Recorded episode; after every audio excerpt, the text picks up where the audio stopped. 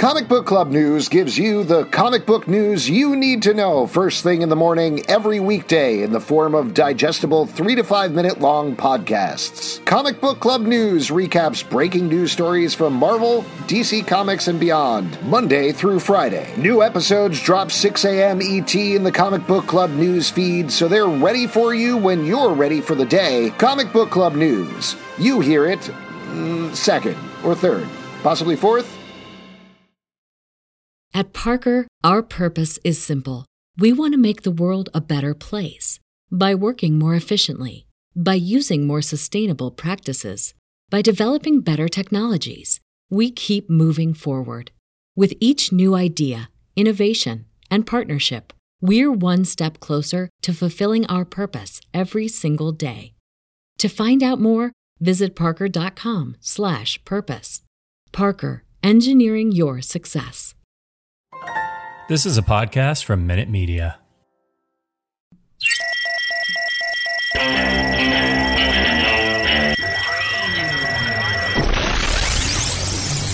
What is up, everybody? Welcome to Comic Book Club. I'm Alex. I'm Justin. I'm Pete. And we are coming to you live on a couple of places on the internet. We are live on Crowdcast, live on YouTube, or maybe you're listening later. Noob. Apple, Spotify, Yeah. Stitcher, wherever you listen to podcasts, it's all good. And we have a ah, yeah show for you let's tonight. do it again. You know? Let's take it from Sometimes I top. hit the wrong button. It's fine. No, Uh, look, never own that. That's just boosting it up and bringing that energy. you know what? That was our producer. Our producer fucked up again. Yeah, I know. Don't ever. Di- no, let's not. We've never said that we have a producer that we don't ever talk about, and always, anytime there's a mistake, it's that person's fault. Yeah. Um, what so did uh, what did uh, King Louis say? Le producer, c'est moi. Wow. Something like that. Okay. I think he said line producers suck.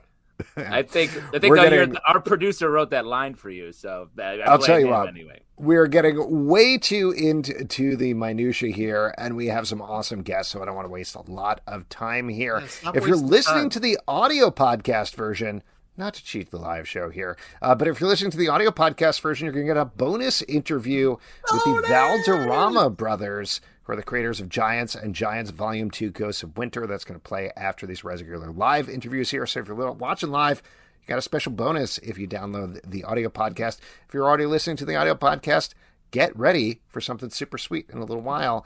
But Super first, sweet. something that is equally super sweet. We're going to bring in Hmm. a returning guest here. He's one of our favorite writer slash artists, and we're going to bring him onto the show right now. He's got a new thing called Urban Barbarian. Ladies and gentlemen, Dan Panosian, hello. Hey, Hey, hey. buddy. How are Howdy. you? Good to Wow. see you. Excited to talk about all of this. So you've got a new. What do we call it? Do we call it a Zoop starter or what? What is the thing on know. Zoop? What's I, the I, term? Like saying Zoop a lot, so if we can, you know, just keep saying that, that's kind of fun. Got yourself a Zoop. baby? yeah, it's a Zoop starter. Yes. Uh, well, you've got this great project uh, called Urban Barbarian. I'm going to bring it up here for the live audience over Please do. on Zoop. So this is a collection of a bunch of different works. Talk to us about how this project came about. Well, I have, uh, I did volume one and I did volume two, and this is, and I haven't had a new book out in probably three years or more. So there's been a lot of work since um, the other the other two books came out. So I was like, you know what, it's time to do it. And then Jordan from Zoop would, pretty much demanded it. It was, you know, it's a little bit of a, Nice. it's kind of like a, a mobster in a way. Like whereas like Kickstarter and Indiegogo are like, you know, those are pretty friendly crowdfunding. Jordan over at Zoop is a, is a little bit of a bully, you know, and that's not very popular these days. So, you know, that's what I, I didn't really have a choice, but I, you know, I don't want to make him upset. Well, this seems to be clearly focusing on you as an artist. And I, I think you've really been doubling down on, I mean, you've done the art, but like you've been doubling down on yourself as a writer lately. So is it nice to get back to the sphere and be focusing very specifically on the art? Yeah, it, it is a lot of fun. Um, these days, I've been I've been drawing Canary um, for Mhm. Scott Snyder um, for Comixology, and and what's kind of and what's kind of nice is all the books that I do write, I, I generally do um, design work that doesn't really get seen except by the artists working on the book. So I'm going to include it in this book, so you kind of get a behind the scenes sort Oh, of that's cool. peek, yeah, into the Nice. process of like putting a book together, as, as well as like you know, there's all the variant covers and um, some some pages I'm kind of proud of, and then a ton of um, drink and draw artwork. You know, and we have a we have like a live stream YouTube show that every time we we do, even if we have a guest, sometimes we you know we'll folk if it's built something like Bill Sienkiewicz, maybe we'll draw Moon Knight or you know Oh, nice. uh, depending on the guest, we'll we'll pick a subject that that, that works with that person. Now, let me So ask it- you: if I'm looking at a, a piece drawn during a drink and draw, how do I drink along with the, the visual?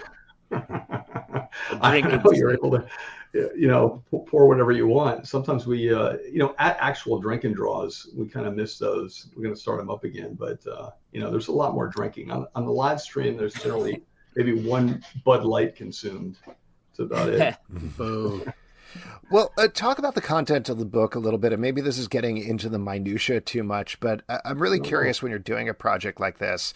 As we're looking through it here on the Zoop page, you've got some Marvel art. I think there's probably a little DC art in there as well as some original art. How do you handle the rights for something like that in terms of selling your own book? Well, what happens generally is it's it's for um, what do they call it? For scholarly review i- is the way Ah. the way you put it.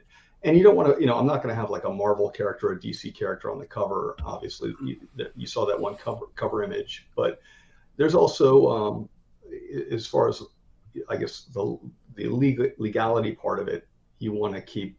There's a percentage that you want to stay under.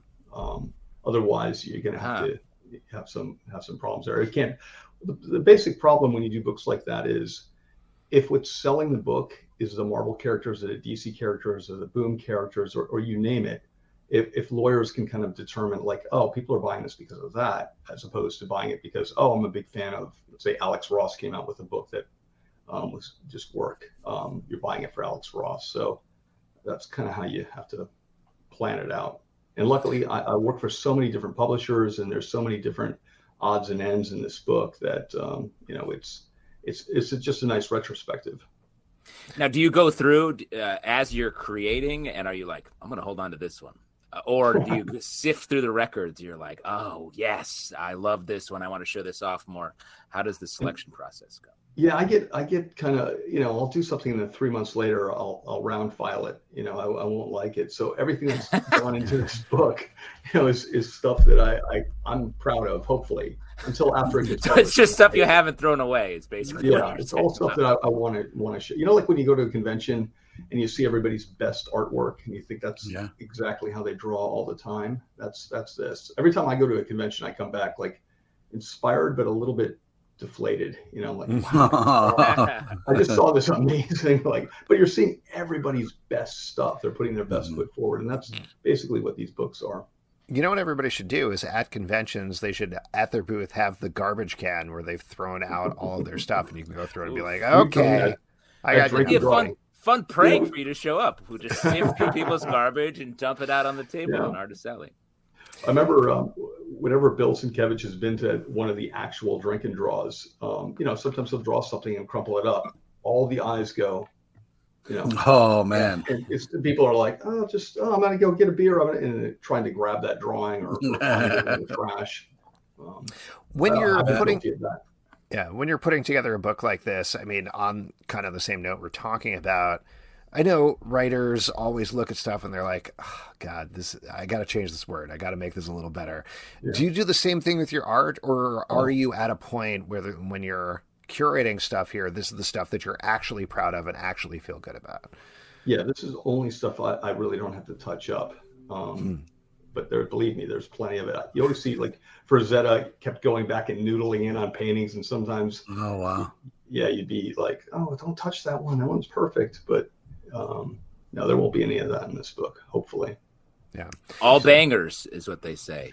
Uh, We'll. I mean, there, there's a lot of pages. There might be some duds in there at 116 pages. So, That's just pretty tear- awesome. If you buy the book and don't like a page, my advice: tear it out, throw it. wow, I love it. That's too painful that, to hear but- you say that. Yeah. Uh, now, you had mentioned another book that you're working on, which is Canary over at Oh, yeah. Comixology with Scott Snyder. This is a pretty dark Western book. Uh, what has it been like working on that with Scott? And uh, what's it been like working with Comixology? Well, working with Scott, we, we started this originally. It wasn't necessarily going to be a Comixology book, and then the pandemic hit, and we were like, okay, we, you know, is that the producer? That's right. Yep, that's Justin's producer right now. Yep, in a Nobody way, talk about it. in Don't a look at way. the um,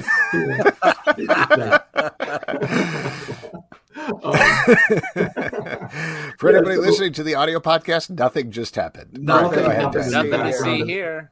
yeah, of any of these screens whatsoever. Um, but yeah, no. So we we uh, started working on it, and obviously Scott kind of for each book that came out through Comixology, every book that he comes out with, he he, he has more in mind like, oh, I want to work with this artist, and um, I really like westerns. I like crime noir. Um, Yeah. So he, he he we decided to kind of fashion something around that, and he had obviously had some great ideas, and uh, he ran it by me, and we picked it, and um, I have to say, working with him, out of all the writers I've ever worked with, it's the most back and forth you get. Sometimes you just get Oh, a nice. script and it is what it is, and the writer doesn't necessarily want to talk to you. Um, you know, not necessarily because they're horrible people. Maybe they are, but um, no. when does that book come out?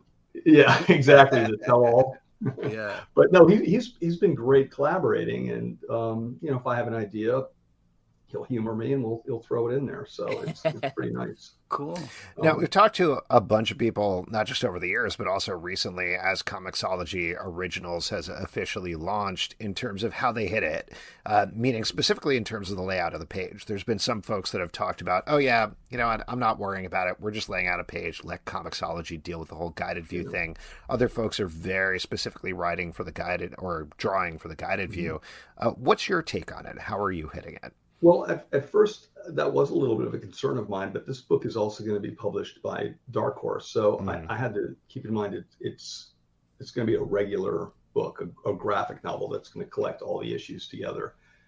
But um, you know, there's not a lot of overlapping panels, and sometimes you know artists like to get fancy and have maybe panels that overlap. At Comixology, uh, for their particular app, that you know they have to do a little bit of extra work. But you know what? For me, I think of it like give them a challenge. You know, Nice. Nice. you know make them Uh, earn that paycheck. You have ahead, on Justin. your on your Zoop um, at the bottom a fun fact, and I don't know, maybe this has already been talked about, but um, you made all the fake comic book covers from the movie Logan. Oh yeah, yeah, that was Uh, interesting. Nice. Can you t- got you, Pete? Can you talk about um, how that came together and sort of uh, what Oh, what, yeah, you, that, that what was you wanted to of put out there? Yeah. Well, I'm a big I'm a big fan of uh, Logan and Wolverine, and uh, Hell yeah. when they came out with that movie, it, it was not it's not a Marvel movie per se. Um, so Marvel Yeah. wasn't interested in giving them any comic books to use whatsoever. But comic books were a, a part of the plot. Like Yeah. his daughter it, has never seen him before, and she's she's a mutant obviously also, and the, there's mutants in these comic books, and they're finding a like a utopia, like a place that they can uh, you know all live happily ever after. And but they needed artwork and they needed old comics. They needed comics that looked like they were from the 80s. So I got to do all these retro covers. And I also put in like fake names that were kind of riffs on like John Byrne's name or Dave Cockrum's mm-hmm. name or Rubinstein or Zaki and Terrio and, and trying to mimic their it's something that you'd never really see. You'd have to really Right. zoom in, have a you know 4K ultra TV to really maybe Wow. spot some of this stuff. they're out there. Yeah, I guess people could do it. Yeah, I've even seen like bootleg comics where I posted enough of the art where people have created the comic book. Um, because Oh, later wow. on, Joe Quesada came in, and he ended up penciling um, the story sequence that they flipped through, Mm. um, and I got to basically turn that into like a retro comic book, ink it, color it, letter it. Um, I might have even I may have even done the writing. I'm not I'm not sure, but I did another to fill out the comic book. I wrote an entire little X Men story and did covers, Cool.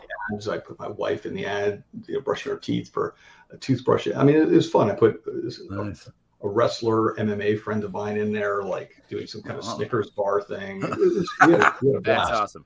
Uh, do you remember the Do you remember the plot of the the story that you wrote? Uh, Um, I it imagine was- it won't see uh, publication. And, and Yeah, it was basically Kitty Pryde getting nervous that her family was coming to visit her, and everyone kind of reassuring her that you know we're your family now and it's okay. And Oh, that's nice. It's very Great. cute. Nice. Adorable. Well, I was going to say on the opposite end of the spectrum, now that it's all under the same roof and even Logan is on Disney Plus, maybe there is a possibility those could come out.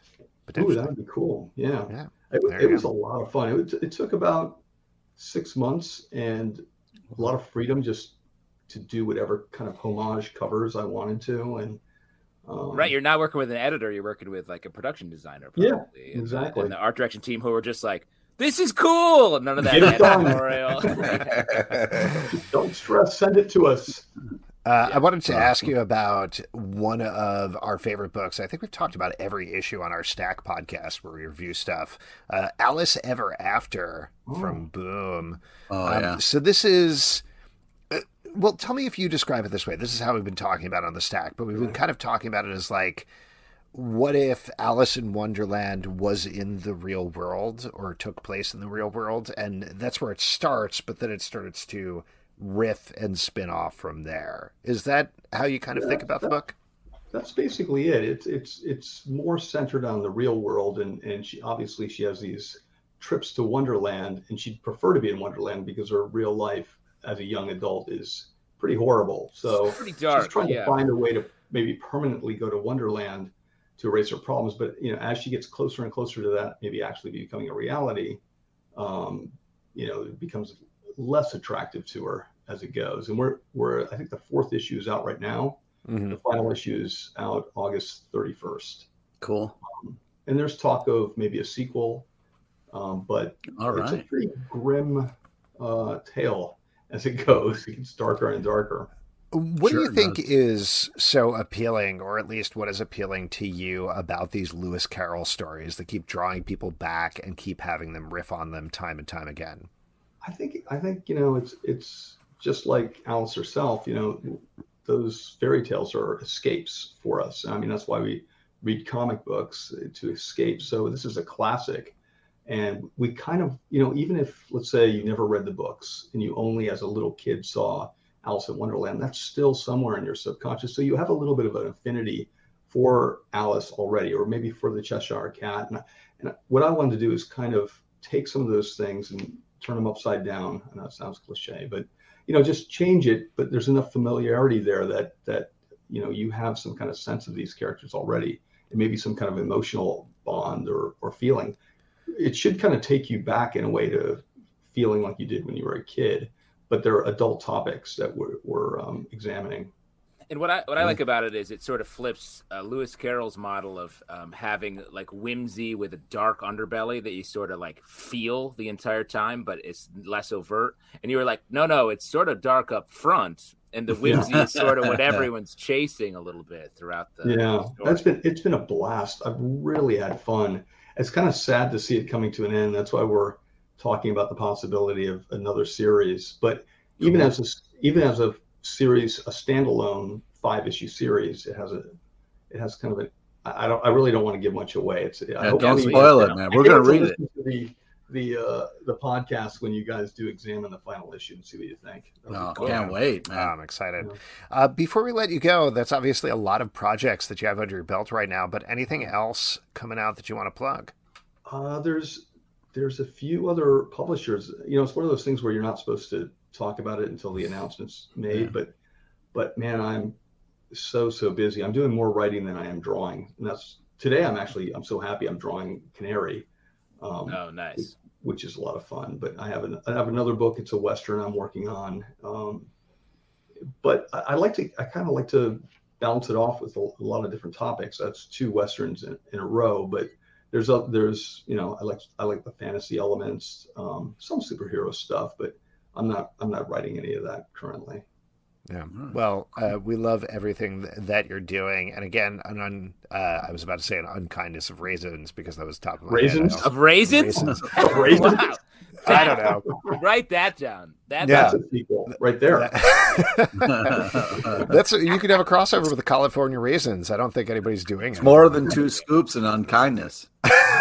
Anyway, Urban. Barbarian is on Zoop right now for the next next 23 days. It's a very cool project, Dan. Always good chatting with you and uh, enjoy those raisins. All right, enjoy enjoy Matt uh, Kindt up next, I guess. Ah, right? Yeah. bet. Absolutely. Thanks, Dan. Thanks, Dan. All right, Thanks, cheers, Dan. you guys. Thank you so much. Sick T-shirt. All right, there we go. Once again, Dan Panosian from An Unkindness of Raisins to Scoops of Raisins. Come on, dude. Plug his stuff. Sun properly. dried. I'm Come gonna on, go go. yell at the my producer here. Because clearly, that was a mistake uh, on our part over here. Uh, but seriously, Urban Barbarian Collected Works is on Zoop for the next 23 days. Right now, it's got 15,000 out of 10,000, but I believe there's some stretch a goals that are going to pop up. Uh, it's a gorgeous, gorgeous book. Yeah, Definitely check it out. great. And as Dan plugged, we're going to bring our second guest in here now, another one of our absolute favorite creators who has huge new projects with Flux House and Mind Management Bootleg. Ladies and gentlemen, Matt Kindt, hello. Hey. How's it going? hey. All right. Uh, great to have you back on. Great to, to chat. Of Mind Management Bootleg. This is the first title. Is this correct? Is the first title out of Flux House, which is your imprint? Is that the right way of putting it? Yeah, yeah, it's Uh, the first new first title. It's not the it's not the first thing with the logo on it. I I did a deck of cards, like a really strange Ah. deck of cards that has uh, is the first thing I put the logo on, but it's not going to be out till October. Okay. Oh, there you go. Cool. Um, Mind Management Bootleg, though, is awesome. We also talked about this on our Stack podcast. I love this book. I was so Oh, excited thanks. to see Mind Management back and existing again. Uh, the big deal, I think, beyond the fact that it's returning, is you have Farel Dalrymple on the art. So you're not doing the art.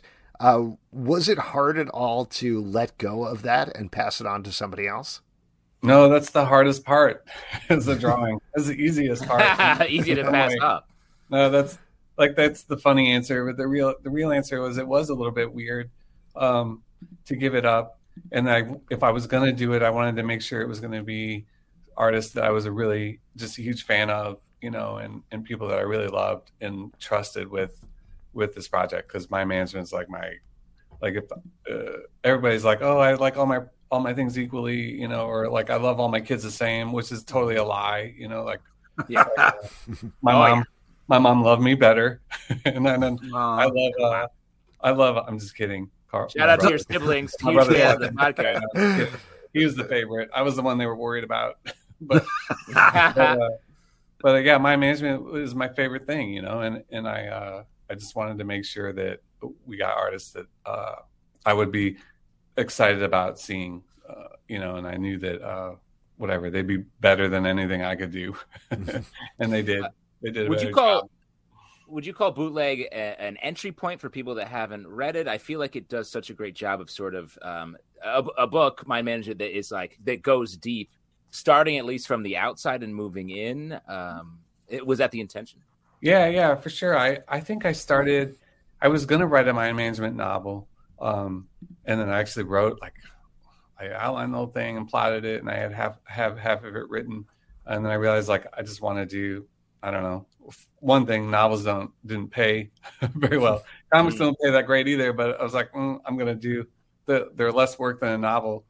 Uh, but writing a novel uh, was interesting because I thought, well, this is, it needs to be a thing that for anybody that hasn't read the comic before. Um, so I approached this the same way, where I, I wanted it to be really this is like a recruitment pamphlet, you know, for people to sort of get sucked into the world. So like if it's going to be that, then it needs to be something where you can just pick it up and read it, and you don't need to know anything else. And uh, and I know everybody says that like good jumping on point and and all that, but uh, really that is the purpose of this in a way is to to uh, reintroduce or introduce people to mind management that have never heard of it, you know, and uh, and sort of just get them sucked into the rest of it, into the madness. Um, I Yeah. do want to mention before we get too deep for anybody who hasn't read Mind Management, uh, it's it's tough for me to distill it down into a simple pitch line, but essentially it's people who can control aspects of the world through different aspects of their minds. Is that is that a fair way to put it, or is that too reductive? I don't even. I don't know what you're talking about. that sounds confusing. Yeah, manage your mind, Alex. Sorry, man. yeah, yeah. No, that, that works. You know, I I always call them uh, spies with mind powers. You know, Mhm. and, uh, Ooh, nice. and I always felt like one thing I liked about like I'm an old school Valiant fan, like of the Mm, nice, of the yeah. and I not a new school I guess too. I wrote a bunch of Valiant comics, but I can't be a fan of the things I wrote, so I won't say that. But what I liked about that universe was it was super, kind of superheroes, but but I know like Jim Shooter and his original like mission statement for Valiant was like it's rea- our reality, but like turned up like ten percent, you know. And I mm. felt like this is what that is to me. It's like it's our reality, but or your brain, how your brain works, but turned up ten percent. So like everything is grounded in some kind of science. You know, people don't have superpowers. They don't have like they kind of have mind powers, but not really. It's things your brain can do, but but turned up uh, really loud. I love Hmm. that, and I feel like comics are such an immersive uh, art form. But there's something about mind management that sort of fucks me up when I read it. Like it, it, it like gets inside my brain. Is that? I mean, that, that feels intentional, but I guess my question is, how do you do that? Yeah, no, I think uh, I think this is the book where everything I'd done beforehand be- before this was uh, traditional story, and I was playing with format and different things. But this is the first one where I felt like the content of the story and this the idea of like how twisting reality and what is real and and who do you trust and this, these ideas of paranoia. This is the first book where I felt like um, the book needed to be to embody those things, you know. So like, there's tons of hidden things in there. I told my wife, I was, I was like, this is uh, people have probably only discovered maybe like 50% of what I put in the original series, like as far as like hidden stuff and messages and, and just the different references to things. Um, and I, and I needed to write like a, like a annotations for it, you know, so you could go through, but Yeah. whatever, I'm whatever, it seems like a lot of work. I'd rather, well, it, it's figure it interesting on that note to hear you talk about trying to write a novel for it because I do think, like we're talking about, a lot of mind management is almost purposefully the text at odds with what the images are telling you. So, not to take you back to that project, but how would you have handled that if it was just text, if it was just a novel? yeah it's interesting it was different and and i felt like the novel was great because it let me i could explore so much more like inner inner uh, monologue inner dialogue and uh and then more character detail. Like there's there's a lot of things. Like i worked in comics for 20 years and you you really can only scratch the surface of character. You know it, it really is like such a visual medium that you don't it it sacrifices some of the the character and some of the deeper things. And i'm and so what i've been trying to do is sort of solve that in comics you know is like get that inner dialogue get that get the richness of character that you can get in novels and and uh yeah and that was the thing missing from the novels like i kept wanting to do like i was like how do i mess with the format in this novel? You know? And uh and i had ways to do it. There are you know what i mean? I had things i was embedding in the text and bolding things and and then uh somebody uh like one of the ideas i i uh had somebody tweeted they're like there's a ty- there's a missing apostrophe in issue one of bootleg. And uh and i was like oh well, that's every every typo that's going to be in this series is like part of a secret message. So all the missing parts or the missing pieces spell out a thing. So that may or may not be true. But that's the kind of thing i like playing with. And and uh i really do i want like especially this project i want you to read it and then not and kind of feel paranoid like uh, am i getting it all? You know i'm getting i want get the main story you're entertained the art looks great you get the story but i want you to have that nagging feeling that maybe you should read it one more time I love that. We're such completists now, where it's like I must consume everything, and for you to purposefully frustrate that, I love it. It's great. Well, I mean, given what you said earlier in terms of bringing in Farel Dalrymple to do the art, and that it was this very freeing thing of like, ah, I can let that part of it go. How does that work with mind management in particular being so structured at the same time? It's terrible there's a reason why only uh every issue is one artist because I, I was I broke Farel and I didn't want to break him. so uh, no, he he did a great job. But yeah, like my scripts for these are different than my normal scripts for other things that are more collaborative. Like this definitely wasn't as it's not as collaborative as I like to be with artists um, because I just uh, you know what I mean. It just needed to be it needed So to have all this detailed. Yeah. stuff in it. Yeah. So so I was rereading the script I'd sent Farel and I was like, oh boy, I felt I felt real bad. but the issue turned out so great. And I know it uh it took a while. You know, he worked a really long time on it and uh and it's like some of it's my favorite work of his because it's some of it's so funny. There's a there's a page in there with a bunch all the character it's, it's dialogue back and forth. It may be like 15 panels on that page, you know, and it's just the characters Wow. talking back and forth. And it's my favorite page just because it's so funny and the way he did the cartooning and everything was just uh whatever. It was right up my alley. That's awesome. Like, Uh, Matt, I, I love nice. that. We have a couple of questions here actually from YouTube I wanted to throw out at you. This is from Cali Comics. I absolutely loved Fear Case. Is there any screen talk? Uh, yeah, there is. You know, like I feel like that's a good one. Like I, I rarely, I never really think about the comic book in any other format uh, Hmm. than until I'm done with the book. And then people are like, "Oh, who would you like? Who would you cast as this or that?" I'm like, I don't know. I never think about that stuff. But um, that was one when I was done. I was like, "Oh, you could do. It could be a pretty creepy movie. You know, I think it would be pretty good." Yeah. You know, so there's talk of that. There's a bunch. There was supposed to be an announcement. I thought it was happening yesterday, but and then I thought we could talk about it today. But there's a bunch of things they're announcing. but I think probably later in the week. It'll probably be like right after this is over. Yeah. Uh, it's very funny to hear you talk about uh, not casting anybody in the lead for your books. Did you have any idea of who might be cast in the lead of, say, like a Berserker movie or something like that? That one, it's pretty. Uh, it's pretty uh, obvious when you're co-writing it, and then the person you're co-writing with is referring to the main character as I. I would do this. Yeah, exactly. That's so funny. I'm like, okay, that's great. So I, uh, yeah, I started doing the same thing with. There's a Caldwell who's like the sort of like creepy science guy, and he's like the head of a cult. I don't. That might be a spoiler. I don't know what issue's out yet. Mild I think spoiler. it's for nine or ten or something like that. We're Anyway, there. there's like this cult around him and everything. So then I just started doing that with the Caldwell character. It was like, well, then I do that. If you do that, then I'm doing this.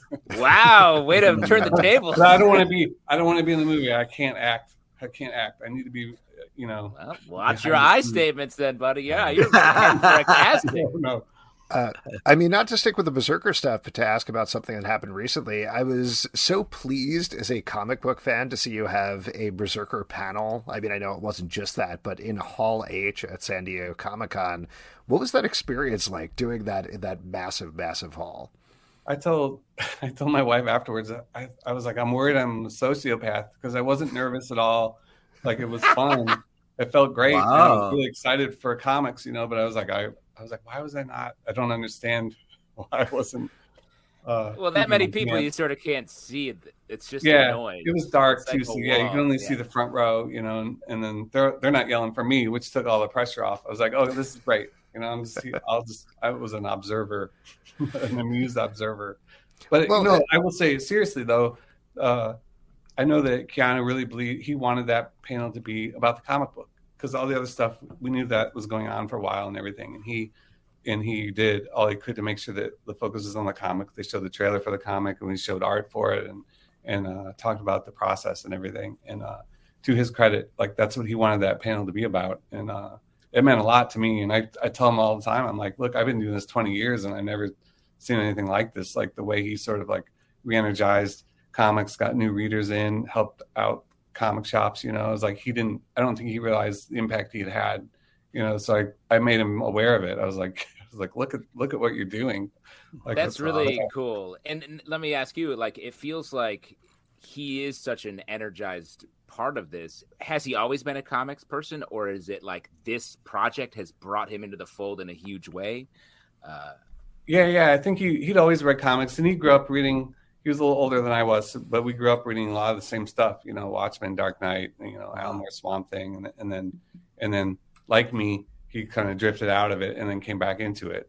You know, I think I think everybody kind of has that weird gap where like you're in college or out of college or you get married or you do you know what I mean like adult stuff begins happening in your life so you're like like you sort of dip away from it and then you come back to it um it was weird for me because I was I was always doing comics but I still had that gap you know I was like well, I was like making them but I don't have I don't have time to collect or read them or whatever I just I'm too busy making them you know um so we we I think everybody probably lifelong readers kind of have that gap in it. But so it was fun to like reintroduce them. I'm like, hey, read this, look at this, look at David Rubin's Wow.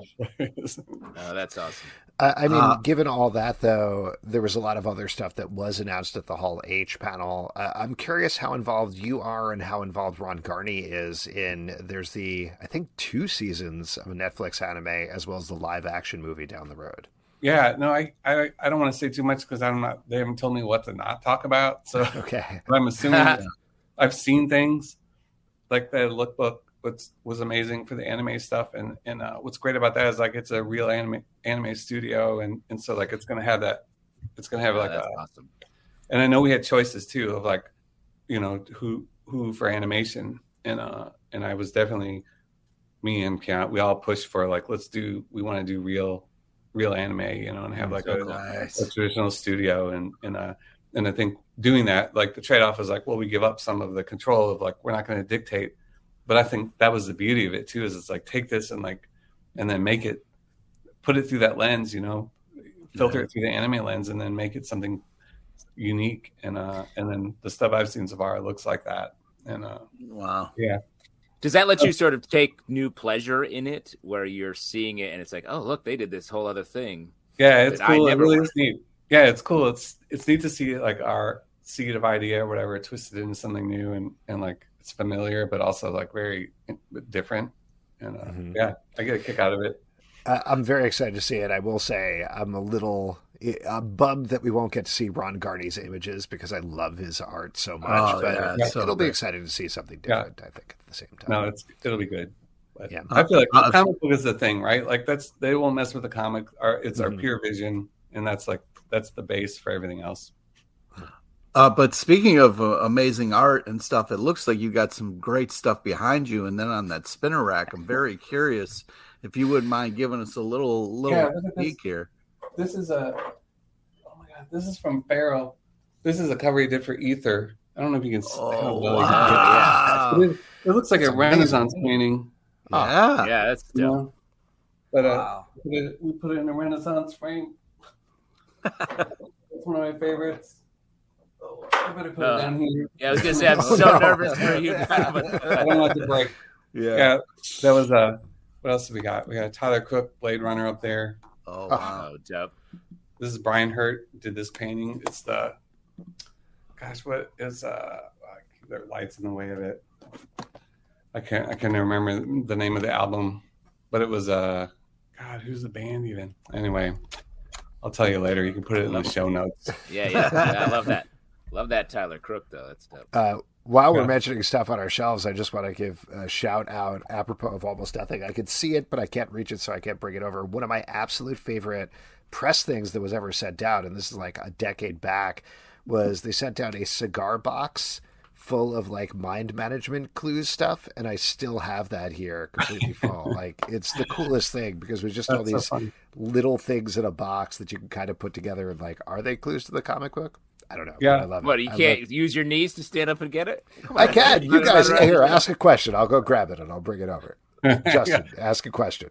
Yeah, do it. I want to see it. Yeah, we want to see the cigar box.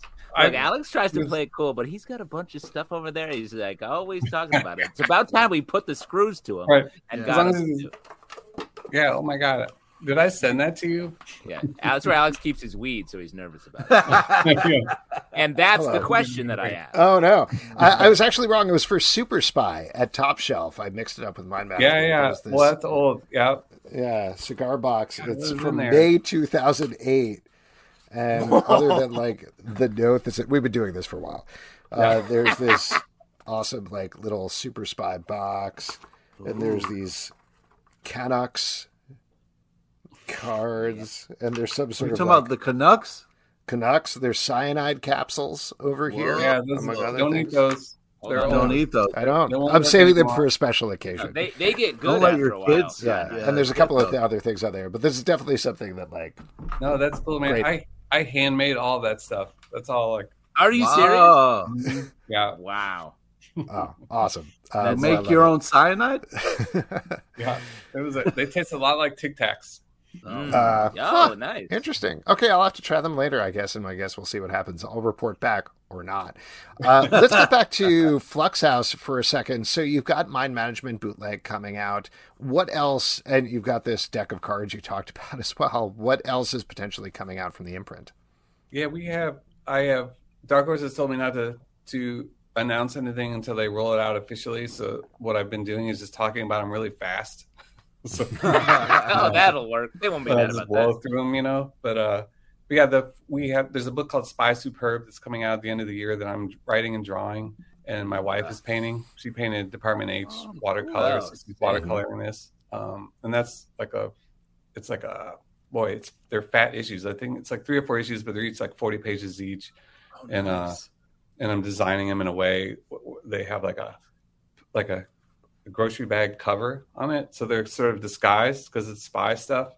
So Ah. when you see it on the stands, it'll look like a gro- somebody put a grocery bag up there, um, but it's really the comic inside. So there's a real cover inside when you open it. But um, wow. I'm having fun with the format on that one, and then uh, I don't know what else I can tell you about that. It's, but yeah, spy stuff. If you read Super Spy, my an older graphic novel, there's a there's a link to it.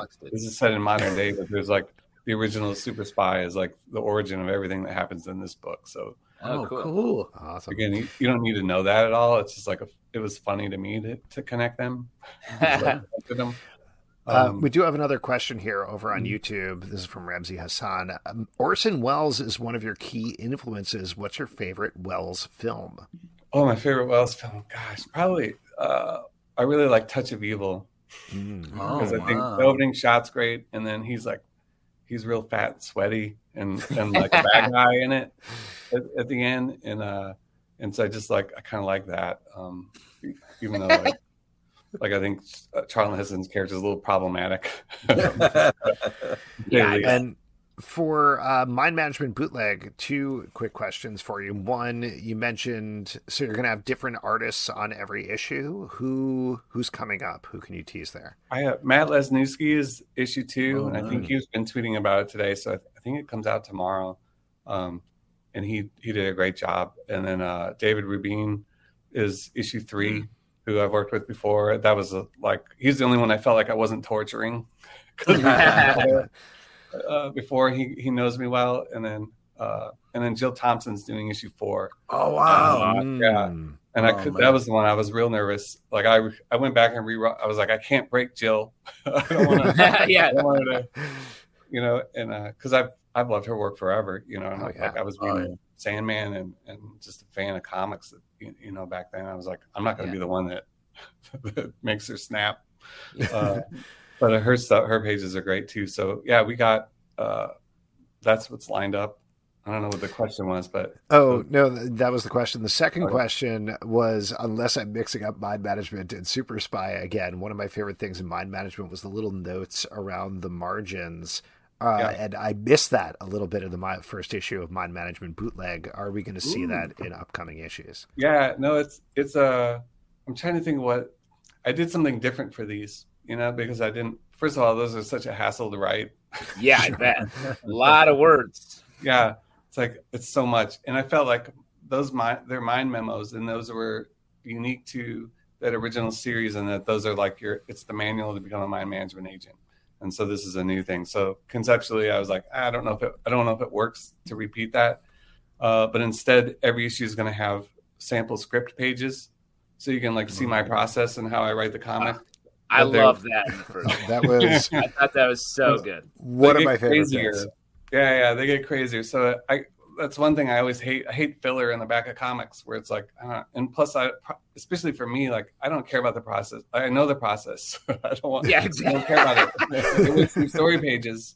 Uh, so I was like, uh, and then it, it, it happened that um, the we were going to press, and the editor was like, "Hey, we have four extra pages," and I was like, "Good," because I this is what I need to do. Um, No, that's I needed the I needed the pages, and uh, so I I did that different thing, and then every issue they get progressively uh, more outlandish, you know, and then uh, Oh, the issue four, wait. issue four, I literally typed on a real typewriter because I was like, well, and scanned it in, and uh, and it's it's kind of like original art, like the way they look, whatever it is, Wow. it'll be like the original art. So I don't know. You're That's the so Willy cool. Wonka of comics. what does that mean? No. Just type on a typewriter and scanning it in. It's great. Yeah. Doing it Oh, I remember that in Wonka. No, no, no. There's it was one of the deleted scenes. You can check it out on HBO Max. I remember. Uh, it. Matt, uh, this is amazing. I'm so excited this title is back. I can't wait for you to continue to break our brains over the next couple of months. Yeah, I'm thank you for all the work you do. It's really Yeah. amazing. And excited Oh, for the rest so of the Flux House stuff as well. Have a great Yeah. night. Thanks, thanks, Thanks, you too. Matt. There. All right, there we go. Once again, the book is Mind Management Bootleg. The new imprint is Flux House. You can check that out, as well as Berserker, we mentioned from Boom Studios. Oh, Check that out as well. And if you are listening to the audio podcast, we're going to kick it over to our Valderrama Brothers interview right now. All right, everybody. Next up, we have the Valderrama Brothers. I Yeah. definitely mangled that there, but they are the. I thought it was beautifully said. Oh, it's, thank you, It's perfect, perfect. thank you, uh, Hi, Carlos. hi, everybody. Hi, uh, Carlos and Miguel. They are the Hello. creators of Giants from Dark Horse Comics and its upcoming sequel, Giants Volume 2 Ghosts of Winter, which is out August 31st in comic book shops and September 6th in bookstores. Yeah. Guys, welcome to the show. I'm very excited to talk about these books. Oh, we are very excited too because this is our first uh, English language spoken interview. all It's nice to be right. here. All right. So we apologize for the English because No, no, no worries. it will no be worries. a, like the mouthful of potatoes, you know. Sounds That's how we do all of our interviews. Yeah. exactly. Yeah. Okay. Uh, well, this book is great for those who haven't checked out the first one. So this was, uh, correct me if I'm wrong, but a five-issue miniseries from Dark Horse takes place in a post-apocalyptic world where there's a bunch of kaiju's on the surface. There's different societies, different factions there, and one of the things that I loved about the way that you set up that first book before we even get to the second one is just the sense, the different levels of scale that you have in this world. You've got these giant kaiju's and then you have smaller monsters who are feeding on the giant kaiju's, and then you have the humans who are sort of stuck between all of these things. Can you talk a little bit about where this very different riff on kaiju culture came from?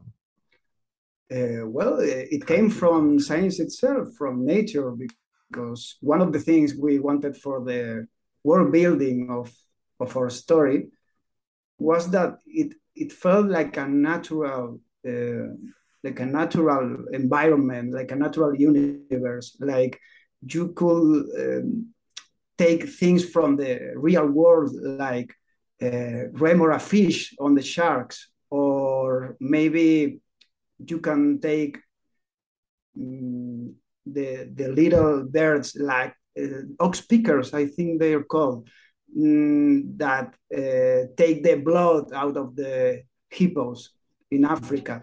So all Yeah, those yeah. ideas, uh, we we wanted to present them in a giant monster story. Mm.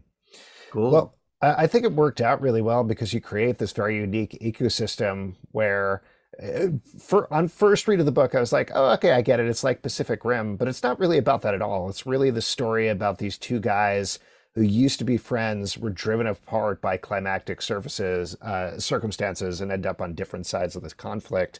Um, are these two people the two of you?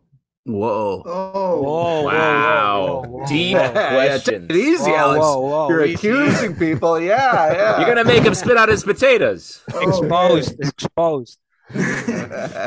Well, where did this relationship come from? Like, talk about the emotional grounding of the book. Well, we wanted to to do like the two characters are- are like the same one in a way, but the the life itself separates them. So one choose one one way, and the other have to go to other, another path path. So that's the point. It's true that he- that I'm mm, a little bit more blonde, and his the, his hair is is dark, but uh, I guess I am the bad guy, I suppose. the artist is always the bad guy. Yeah, That's Yes. true. That's true. Well, Um, no, the I love- writer said the good one. the writer is always the good one. Yeah, yeah. because they're writing the story, so they can be like, "Well, I'm the good one." Yeah, Uh, yeah, yeah. For sure. It, yeah. I love hearing the um, sort of the the complex na- natural world you draw on to build out sort of your your take on the kaiju post apocalyptic world. So for the second volume, are you going back to nature to further flesh it out? Uh, because it feels like so many books don't take that extra step to sort of complicate the world. Are you going to further complicate your world going forward? Oh yeah, absolutely. Yeah. Um, the thing is, uh, we love the nature and I love science, biology, and all that.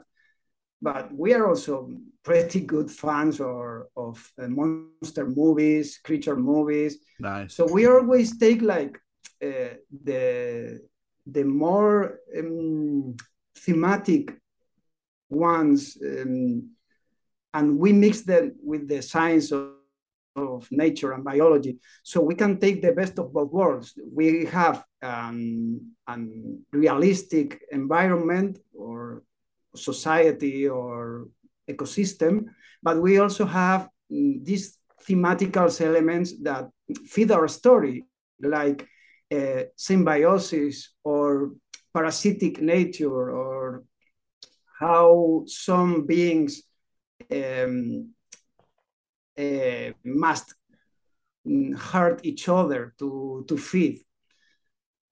Some themes like that uh, are what we love putting the most in the in the stories because we feel like that way it's not always cool, but you have something to think about. Well, I, I without getting too much into spoilers here necessarily. Uh, first of all, I loved the second volume. I thought it was fantastic, and it Thank really much. the world in a big way. Uh, but one of the things that I thought was an interesting choice, again, without spoiling too much, is you change the perspective to two characters that we met, I believe, in the first volume, but didn't get quite the same level of focus. Yes. Uh, why that choice versus keeping it with the main character we have remaining at the end of volume one?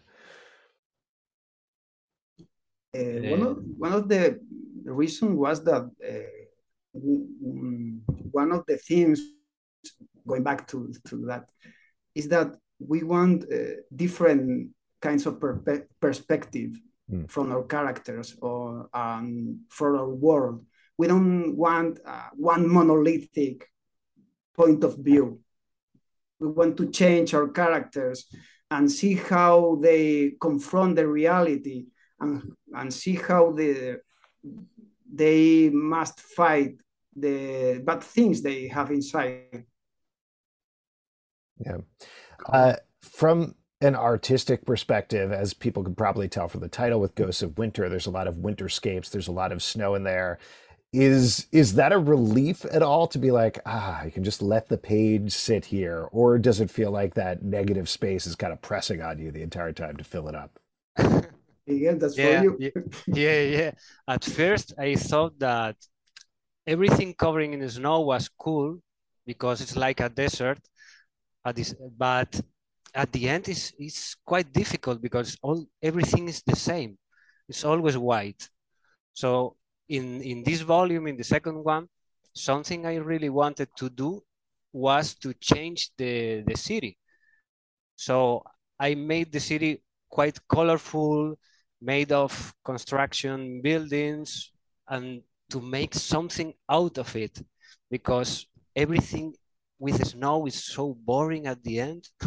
So I, I the regret. sameness is a danger. Yes. Yeah, yeah, yeah. It was cool at, at the beginning, but I quite liked the the detail and the backgrounds. So it was I had to to work a lot to to make something out of the snow.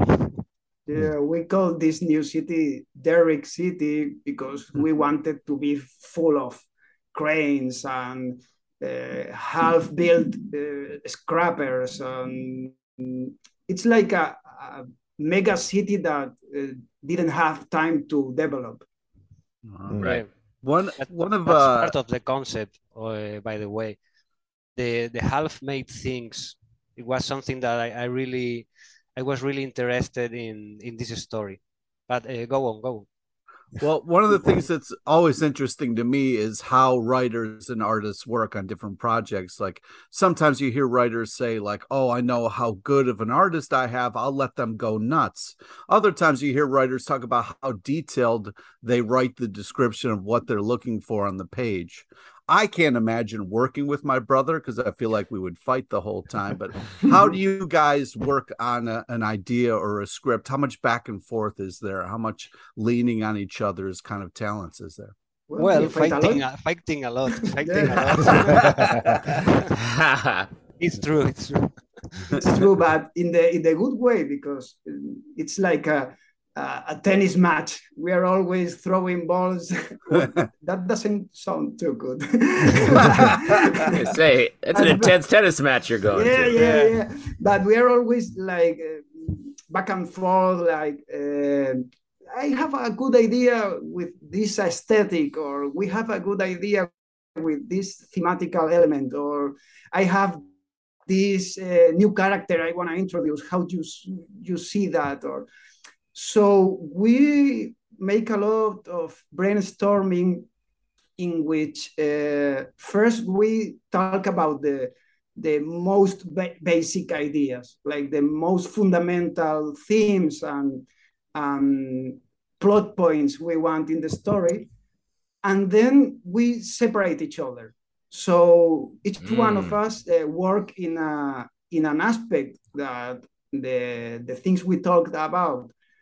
How do we want to put that in the page? So I write some things, or I draw some things, or I think about uh, uh, a scene, uh, an action scene, or or whatever. And Miguel makes these little um, vignettes or or panels, concept panels, in which th- he thinks about some aspects of the story. That's, and is that uh, were you guys always working together in that way as as kids? Were you uh, making comics the whole time? Did one of you sort of take the lead and the other follow? How did that work? I Well, think I, I Yeah, kinda. yeah I made Miguel to draw my things. Yeah, I Uh, absolutely. He- he's I, the I little just one. wanted. I just wanted to be a soccer player. Yeah. Uh, Well, maybe it'll still work out for you. Um, Ah, Yeah. we'll see what After happens. years drawing, I can I, I can do anything. Uh, I did want to ask you about one other aspect of the art. Uh, in the back matter for, I think, both volumes, it looked like you had 3D renders of the kaijus and some of the other creatures that you had created.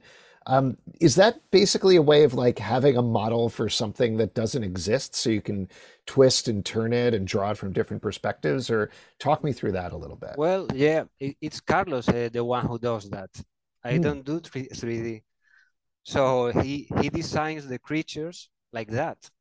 He oh, sculpts interesting. uh, Wow. in, in 3D. So so he designs the, the, the monsters. I just do uh, drawings and sketches and but Miguel he's the one, life. the talented one. He's the science guy, the one who writes. I just draw the pages, man. I just think about a bunch of weird, weird things and creatures and all that. But Miguel is really who brings them to life. So I, I love to design uh, creatures or or fantasy or sci-fi scenery or maybe robots. But um, i'm always like worrying about the the physical aspects of them. I i always uh, look after the the stories that could bring those pieces. But miguel it's very important to the process because i might think about a new kind of monster but if it's too difficult to move or or emote in the story then it could be really really cool but it serves nothing mm-hmm. Yeah, I'm always So- saying like Carlos, this is too hard to draw. I'm not going to draw this. yeah. This, this Cool it with the wings, man. that. Yeah, yeah, yeah. It's, it, but he's always, hey Miguel, look out! Uh, the monster has three uh, fingers, so it has uh, something. And I always forgot and I have to to look for the 3D model all and the time. redraw the panel and all that. Yeah, yeah, yeah. The And that's why you you were like, all right, volume two is going to be winter. I don't want to hear any complaints about it. Maybe I'm the bad guy, I think. Uh, well, before we let you go, not to put too much pressure on you because Volume 2 isn't even out in stores yet, but are you thinking ahead to a Volume 3 at this point, or do you want to move on to something else and then potentially come back to this world later on? Both. Both are correct. nice. We are always Because- thinking Uh, in, in the next project, but it depends on publishers, you know. So Mhm. we always want to make Giants 3 or we always want to make sci-fi or something like that, but who knows? Yeah. Who knows? Well, I Uh, hope well, you get both as well. Me Yeah, too. me These. Thank you Yeah. very much. these books are fantastic. It was so much great fun. talking to Thank you, and I'm looking forward to everybody checking it out when it actually hits stands. And if you're watching live, Already we're in not gonna do that. It's it, we're gonna go right over to our next section. And Which is my unkindness of raisins, where we break Yeah. down all the hottest and worst New raisins slang. out there in the game. We're gonna go over to our Golden next section, which is my favorite section because you all make it up as your audience raises. You overrated. And for audience questions, I see a bunch of them already piling up, but drop a question, ask a question, or in the comments over at YouTube. We'll keep an eye there. But first, it is time to talk about what you drinking, what you drinking. We haven't done that song in a while, right? Justin? Oh, boy. That's true. What you drink? Oh, is that my cue? Okay, well, you really are the producer. Hey, dance, What uh, you dance for us. Yeah, bring your producer back. Yeah, exactly. She'll have you do it. She doesn't. She's not coming back. Uh, Oh, no. Uh, drink wise, though, I do want to mention we have another curated drink this week. I have to admit that I did not make it, uh, but it's very cool. Come on, Salbs. I'm sorry, Matt. Did you make it, Pete? No. Oh, okay. Uh, but our resident chef, Stray Bullet, Brett Stray Macris, went to go see the Le- DC League of Super Pets in theaters and made a cocktail for the evil villain Giddy Pig out for world domination. The movie, the drink is called the Legion of Lulu, and I'll throw it out there. It is an ounce and a half of vodka, an ounce of Cointreau, half an ounce of Campari, one ounce of orange juice, a maraschino cherry, and an orange rind peel. So it sort of ends up as like a, I don't know, what would you say? like an Cherry and orange juice. like Whoa. a vodka yeah, it's delicious. sunrise almost. Yeah, there you go. It's an Uh, orange whip. but Double I have orange not seen the movie. It sounds very delicious. Uh, I made a Negroni instead, personally, but I'm going to try Oh, it right, at fancy point. pants. Yeah, there you go. Very cool. When I get home to my cocktail section, I will make that drink and enjoy another vodka sunrise, which I had many of when I was. Yeah. Until then, though, what are you drinking tonight, Justin? I am drinking a little bit of the Miller High Life. You know, champagne of beers. I mean, come on. This stuff classy. that just comes right in a 12 pack, and you open it and twist it right off. Pete, what about you? What are you drinking tonight? Well, I'm uh I'm raiding my brother's little mini fridge back here, and uh yeah, wow, he- you're you're living the high life. yeah, yeah. they have this thing where they put the vodka in the can for you, so you don't have to buy it separately. Oh, because so- you've been putting it in a can yourself. yeah, that's right. Yeah, but That's you've been drinking out of an old drink. can of beans that you just pour the vodka. That's right. You just clean out the can of beans so you can put your vodka in there. Yep, the hobo special. So wait, this is a, a high uh, high noon. High nooners, hi- yeah. Nice. Oh, Yeah. very nice. How is it? It's all right. You know what I mean? It's- you're so close to I discovering didn't White pay Claw. anything for it, so it's like, hey, this is not bad. But I, I You're don't think I- backing. You're backing so hard into Bartles and James wine coolers from the early '90s. Oh, dude, those were the you know. Come on, let's Those get some were the Zima, something days. different. You know what I mean? Right. Uh, all right. I'm actually going to work backwards here. This isn't going to make a lot of sense because it's a second question from Edward Doherty, but I think it's a good one to start off with. Bonus question How bad must have the Batgirl movie been to be completely shelved and not even released to streaming by Warner Brothers? I'll give you a little update on this news if you haven't heard. Uh, but as Edward Doherty mentions, the Batgirl movie is not going to theatrical. It is not going to HBO Max. The new head of Warner Brothers Discovery, David, David Zaslav, has shelved the movie. And as far as we know, it is going nowhere. He also shelved Oh, a man. new Scooby Doo animated movie, but Uh, that's less apropos of what we're talking about.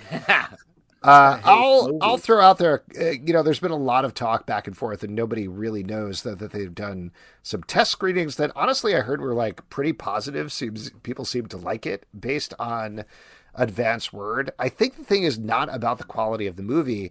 It's that David Zaslav, who is the head of Warner Brothers Discovery, as I mentioned, he is at this place where he's like, no, we just want blockbuster movies, movies that are going to make hundreds of millions of dollars, and that's it. And we don't want to put anything on streaming directly, like how Jason Kilar, the guy who did Day and Date with uh, HBO Max and Warner Brothers movies, did. So he is going in the exact opposite direction there. He has some big ideas about it. And my guess is that, like, Batgirl initially caught, I think, 70 or 80 million dollars. It ballooned up to 90 million dollars with COVID shooting, which is happening with everything right now. And I don't think they were going to make all of their money back once you went through marketing. Marketing. And that's I was going to say my take is they're going to they were going to end up having to spend like, you know, another 50 million dollars on marketing. They did not want to do that. Uh, so they uh, killed this movie. I, the craziest thing to me about this whole thing is they were like HBO Max through day and date, I think is largely taking the credit for HBO Max becoming like the winner of the streaming wars. Right yeah. now, HBO Max is crushing it primarily because of their COVID releases, day and date, and some of the shows they were launching at the same time. And the fact that they're running in the opposite direction I don't understand the strategy. Uh, I, I, feel like there's a lot of perhaps inexperience coming in from running mm-hmm. Discovery and being like taking over these. Uh, I have a, a, very much a hand in this pocket, yeah, by the way. So, the uh, pardon my uh, take. Did you want to just plug True TV right now? And uh, yeah, please check out 101 Place to Party Before You Die yeah. on truTV. Thursday nights no, I, or please watch it. I, I, think you're absolutely right, though. I mean, I think what this guy is coming from Discovery, and it's been this wild thing of Discovery taking over Warner Brothers rather than from our perspective. We would think Warner Brothers would take over Discovery, but Discovery is actually the bigger company, so it went in that direction. And I do think this guy Dude, is, is to a fault putting Discovery first, which is really uh, like it's looking more and more like it's gutting a classic company with Warner Brothers, just absolutely completely. And to your point, you're absolutely right. Like I think from our outside perspective, it's pretty clear that HBO Max stumbled as it launched in a lot of different ways. And it was a very controversial move for the entertainment industry, but Jason Kilar righted the ship by doing these day and date theatrical movies now they have enough content. HBO has definitely been on a roll with all of their shows that they've been providing to HBO Max as well. And not that it's just Batgirl, but it is a huge mistake, huge mistake just for the future of the world in terms of how entertainment works to be like, theatrical movies are number one. Streaming is the bottom row of the blockbuster shelf. Let's just dump our stuff there if we want to. Oh, it's not that, what it is. That dollar yeah. shelf, bro. That's where all the magic was. You know what I uh, mean? Well, sure. There's that part of it as well, but I think like people still look at streaming and broadcast, even broadcast TV is like, yeah, that's secondary to theatrical, and that's not uh, true at all for most viewers at this point. Well, eh, but I think Discovery's model is built on making like less expensive unscripted shows and mm-hmm. just having them be wildly successful, which they are are good at doing. And you know that model doesn't work with scripted. It doesn't work with any of that side of the business. So it may be that they're just going to gut because they have been systematically killing any scripted development at the Turner networks. Um, they killed Sam Bee's show this week. They're, they're anything yeah. scripted that is more expensive, they are just cutting off at the knees immediately, stopping production no matter what's going on. So it's it's a scary time, I think, for that uh, part of the business, which is where I think a lot of the content we specifically like lives, where it's like creating mm-hmm. Uh, you know worlds as opposed to just filming the world uh, which is what so much of what discovery does is. I mean the main thing is like we know how this works. It's gonna come out somehow at some point even if it's a fan screening at san diego comic-con in five nice. years or something like that. Like people will see it somehow because the movie finished shooting in march. Uh, they had cuts that they were showing off to test screenings, even if the effects weren't finished or something like that. You'll see it in some fashion, but Release man, what a like what a bummer for everybody who worked on that movie. Everybody like for months and months, if not an entire year, if not years. It really sucks.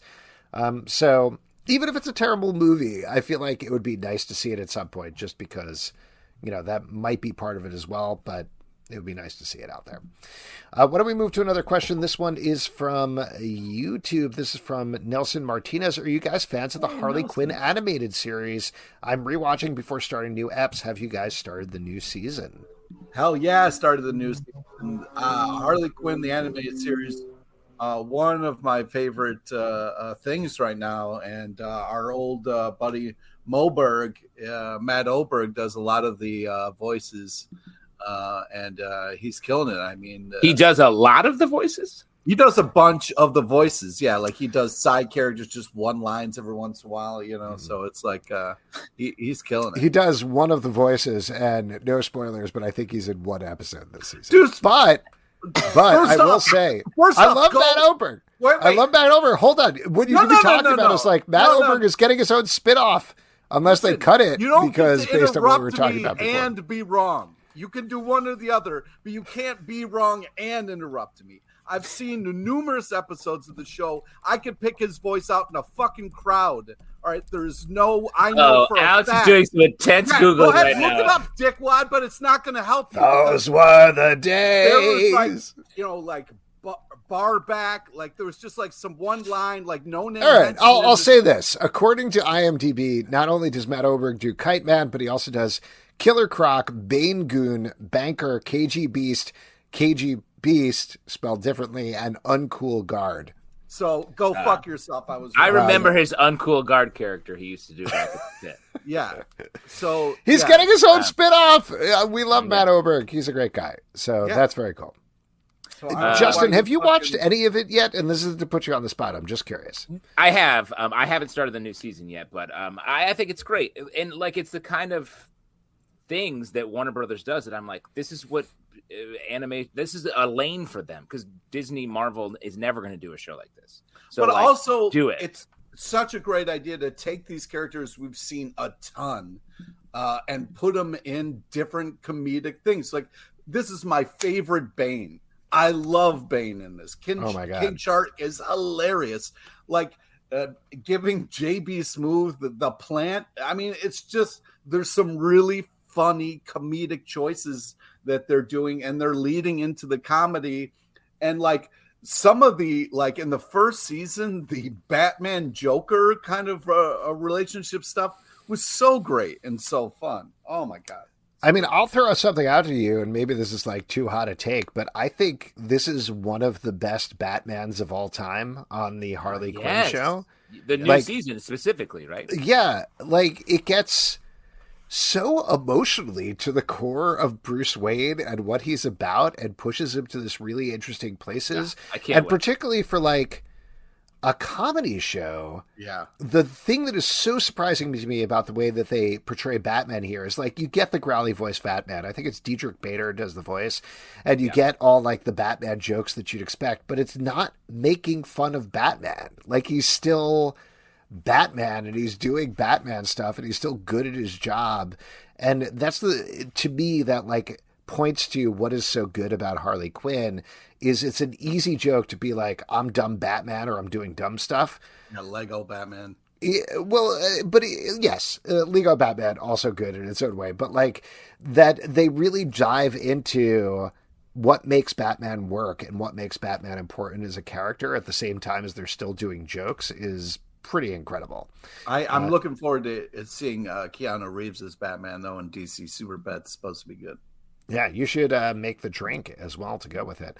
I want to not to stick with YouTube here, but there's a pretty heated destruction, uh, destruction, a discussion. Destruction. oh my god, YouTube is gone, you guys. It just blew oh no, not oh, the tube. Oh my god. Pretty heated discussion going on. This is from Cali Comics. Do you think Sam Elliott gets recast as General Ross and will also don the Red Hulk character or an all new actor?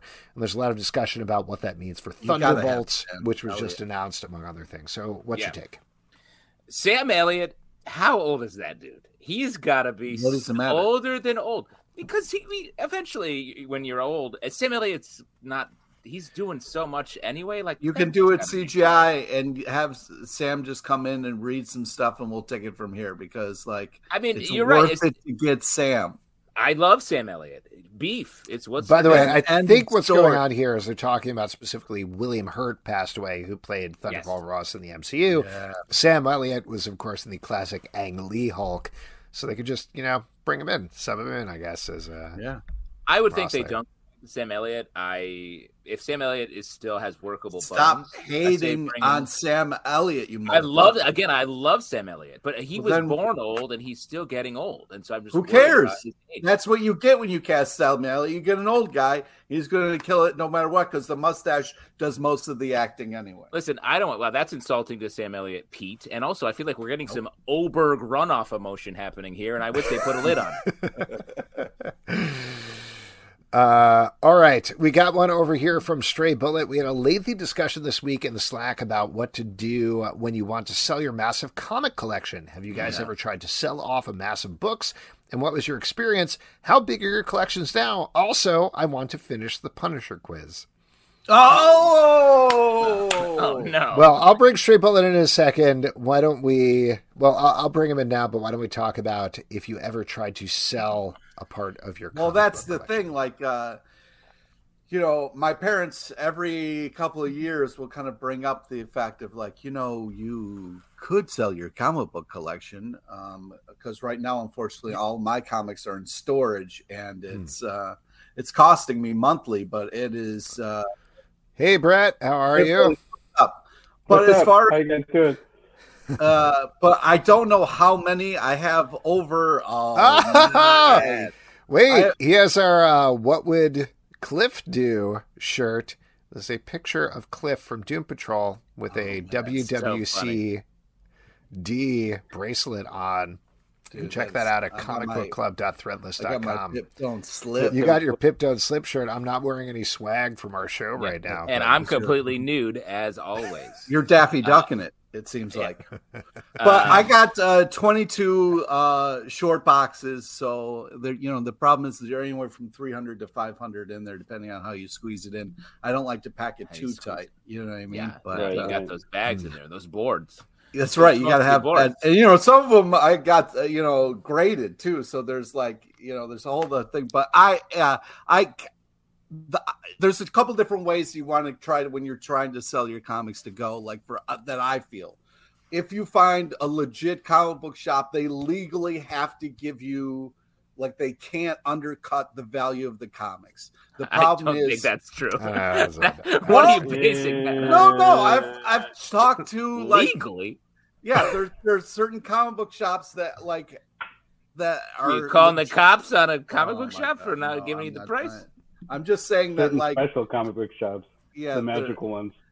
uh, but uh, you know the the hard thing is when you have a big collection is it takes time to go through everything to see everything that you got and see the condition that it's in to give you the proper value and that's where the problem comes in a lot of time people will just give you a ballpark all right i'll just give you you know a couple grand for all of it or whatever and take it off your hands Couple That's- grand. Wow. Who- I, let me show. I want to meet this Mr. Pennybags you're talking to. Let's Well, I'll comment. tell you, that's, I mean, that's basically what it took. Uh, I had like, how many long boxes? My wife is over here. How many long boxes of comics She's like, we have? 50, you psychopath. Oh, listen.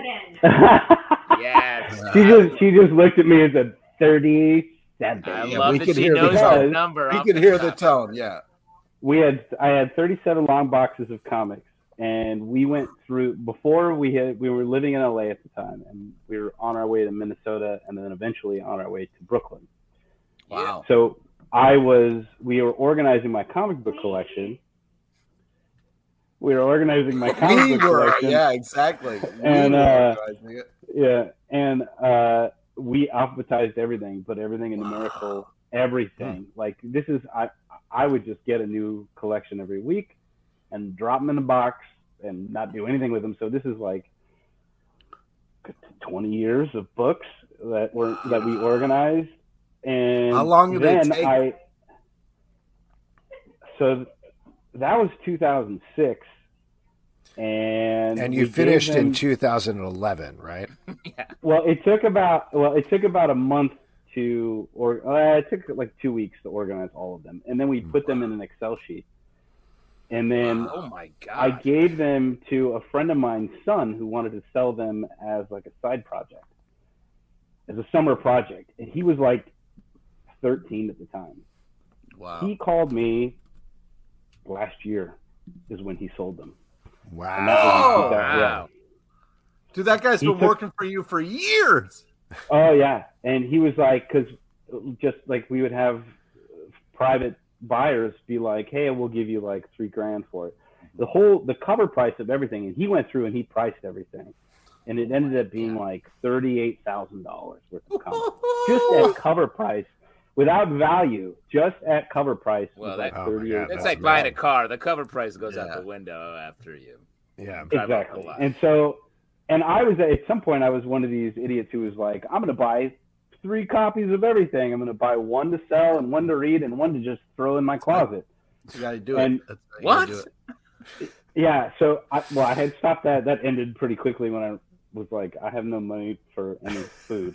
So, uh, so at some point, he, uh, for years, and like this kid is an adult with children now. He's like in his mid twenties, and he texts me and he's like, "Yeah, I finally got a good offer, and it was like forty five hundred bucks." I like, "All right." Wow. well, That's great. hey, it's something though.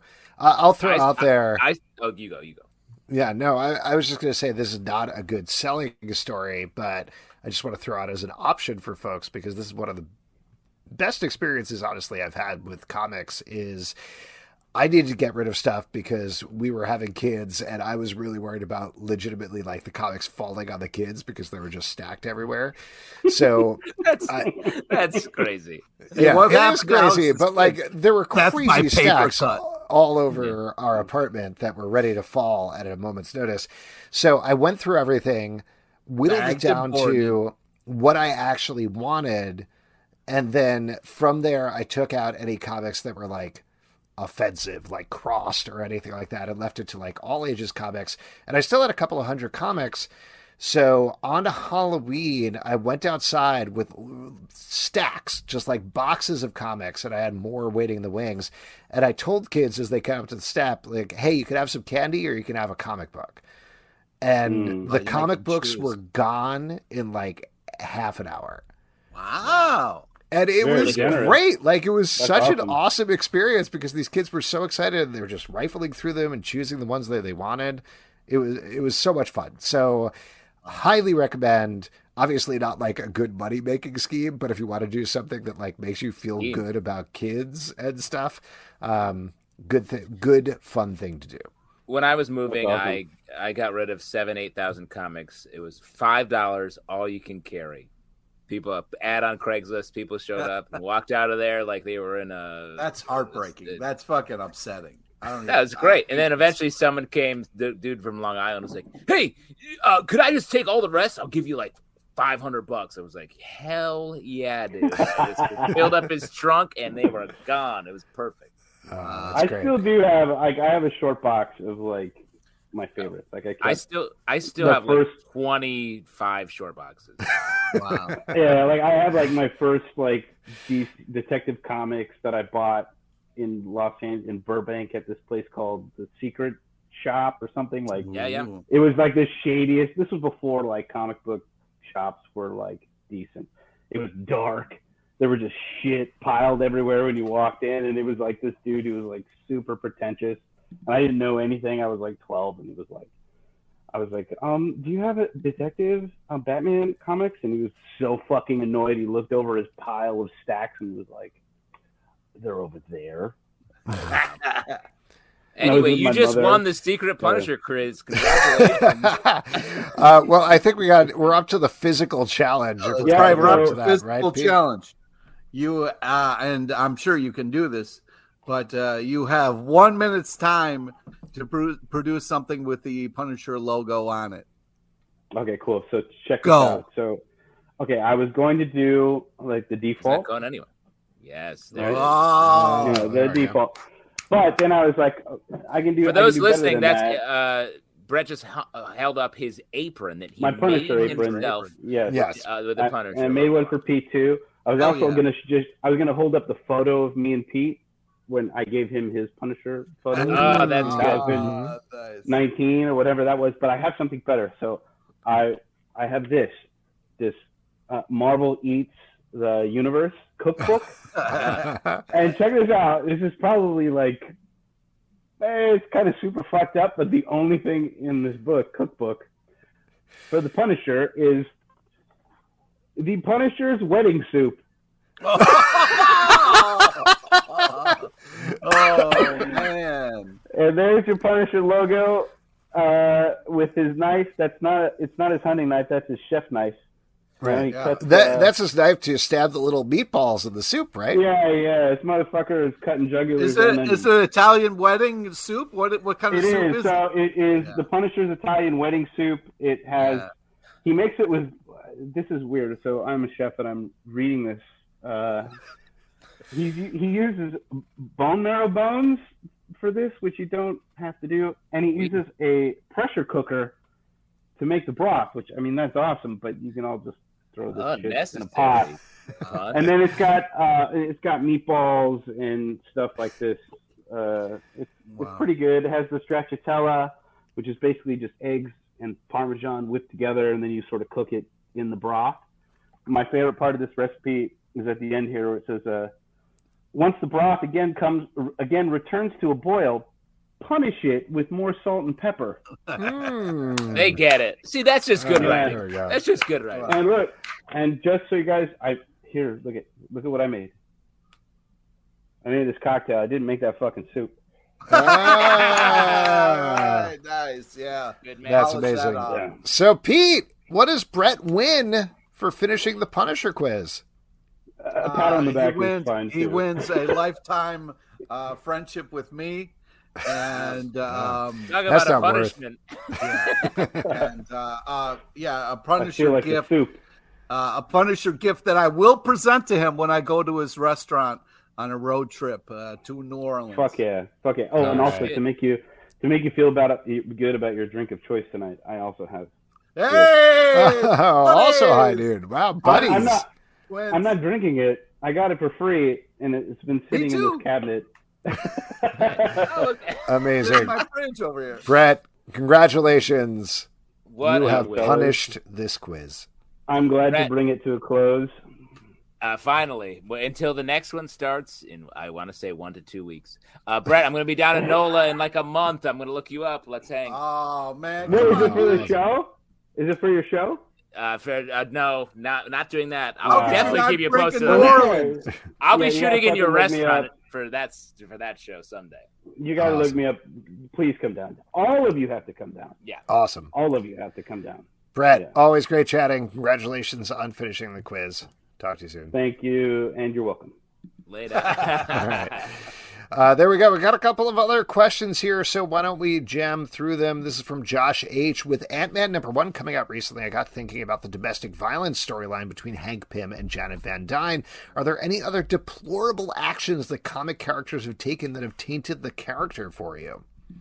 Well, it was that. Uh, I mean, you know, there's been a lot of stuff actually, but uh, I think the one that comes to mind is that Spawn uh, uh, move where they uh, did the horrible things to Wanda to get to Al, and uh, I lost my shit in the middle of a Comic Con floor at that poor person who worked at Image, who had nothing to do with it, but was the only person at the Image booth, and uh, I was really upset. So uh, yeah, yeah, there was that.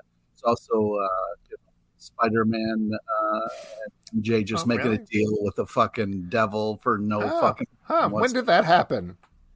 I've never heard that. Is that in a? Is that an issue? Yeah, yeah, Is it come? Has it come out? it has. Yep. oh, okay.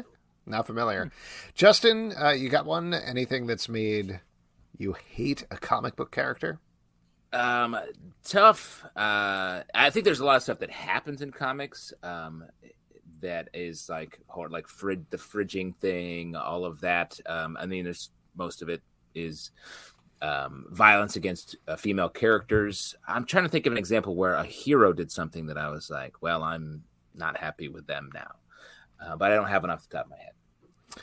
Yeah, I feel like every once in a while they try to take a character and just break them down to their bare essentials. And I don't know. The Hank Pym thing, obviously, that is crossing a line 100%. Like you're saying, violence against women, no thanks. Absolutely, absolutely never. But I think, like, the two that I'm thinking of offhand that they tried really hard, there was an uh, there was a period of a couple of years where they really tried to break down Colossus, and it's always like the nicest character where they're like, we're going to put you through the worst shit possible, take the, everybody out of your life, and really test the character and see if you really break bad.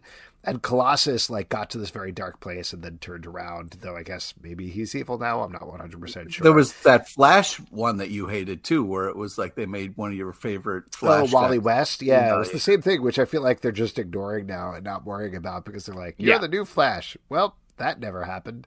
Um, or uh, Penance with Speedball was the same thing. So it's always this temptation. I love taking, that, Like, you love Penance.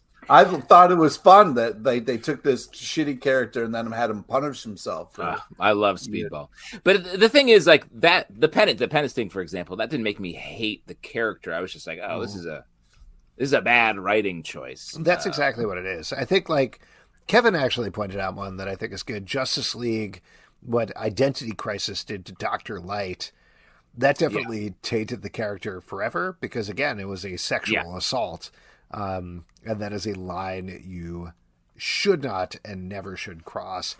Um, so yeah, I don't know. Um, there you go. Good question though.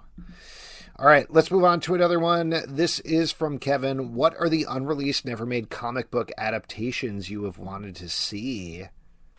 Oh, great question. I was obsessed with the Little Monsters novelization. The, uh, I wanted to say Kevin McAllister, Fred Savage movie. Oh, where he was yeah. friends with the monster under his bed. So Yeah. would have loved Howie to see Mandel, a comic book right? adaptation. Yeah, Howie Mandel. That's right.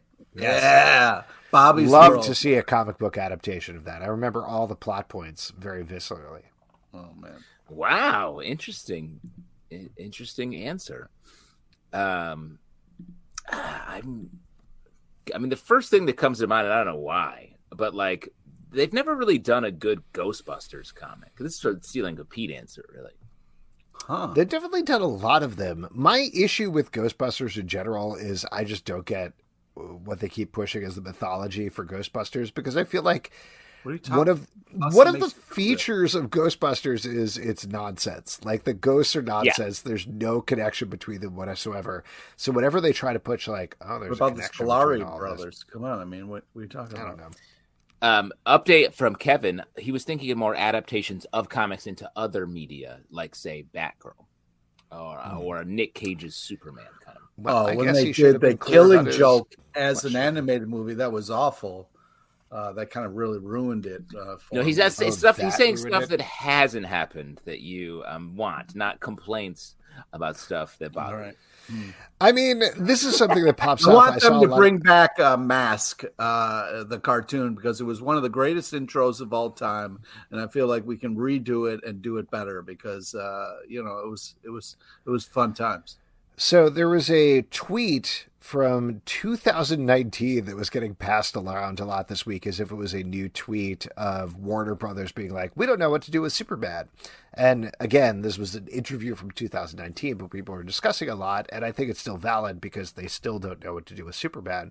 Like, there are uh, decades of comics with Superman, but look at Superman for All Seasons, for example, is something where, or, you know, uh, Man of Steel is a pretty controversial movie for a lot of reasons, but the stuff that works in there is where they actually dived into Mark Waid's Superman Birthright. I would Yeah. love to see something that is Superman Birthright, but that isn't like, yeah, and also we're going to do a little neck snapping at the end there. Like he's dark. You know, Fig- there's enough comics about why Superman works and how he works that I think you can make a really successful adaptation of the of the character. Yeah, I mean, Uh, I guess see just some- Joker, Joker as a musical is that my answer as always. Oh, yeah, that'd be great. I'd love to see that. Last one, this from Edward Doherty. What ideological issue in comic books would cause a Civil War style schism among the comic book club hosts? Ooh. Whoa! Wow. You're just picking a fight. You want us to fight each other? Is that what's going on? Hmm. What what ideological split like in our lives in the real world? Wait, what? What is the question? Is that what the question is? the question is like what comic. Well, like book- what Pete, comic you're drive you guys- you're anti-abortion, right? Oh my god, what is happening? Do not make this kind of joke. I've had a you. couple too many Negronis, so Exactly. What is happening? I love it. Alex makes he uh, makes a you little stinker face when he's got a real banger coming, and I love it. I love it. I love seeing the face and being like, "Oh, he's gonna say something fucked up." uh, I definitely think like we we definitely hit a point with X Men comic books where, to be honest, I can't discuss them anymore. Like I don't even put them in the stack because Yeah. I don't want to get into. You don't want to hear it from me. You just don't want to hear I it from me. don't. It's it's the same discussion every time. So like I don't know if that's a schism so much as avoiding a schism, but it's definitely not something that I can talk about anymore. Um, yeah, I mean, I think that that covers a lot of. Um, I think, I mean, to just to sort of name it, I think Pete is the is the most passionate Mhm. um, uh, fan here of his sort of takes on the character. So I feel like it's often one or both of Alex and I in conflict with Pete. So I think any of those hot button Pete issues, Spider Man being married, the Punisher in general, even things like um, the Fantastic Four, um, obviously loves penance, which is a weird take because no one loves penance. Uh, like anything, those are the where the real, um, yeah, the fuck island schism uh, is what Stray Bullet says in the comments. So those are the things that I think split us up. The only times, the times You- Alex's pop off, Alex pops off, those are the ones that I take note of, like that uh, Secret Wars. Is it Secret Wars first? Yeah, that came up in our Slack. By the way, for anybody who's listening, patreon.com slash comic book club, you can uh, um, participate in our Slack. I mentioned this sort of jokingly. Definitely, I don't know if I'm embarrassed about it, but I definitely viscerally remember it. Was No, it, was, I was Secret like, Wars Zero. Secret Wars is- number zero, right? Yeah. Not even number one.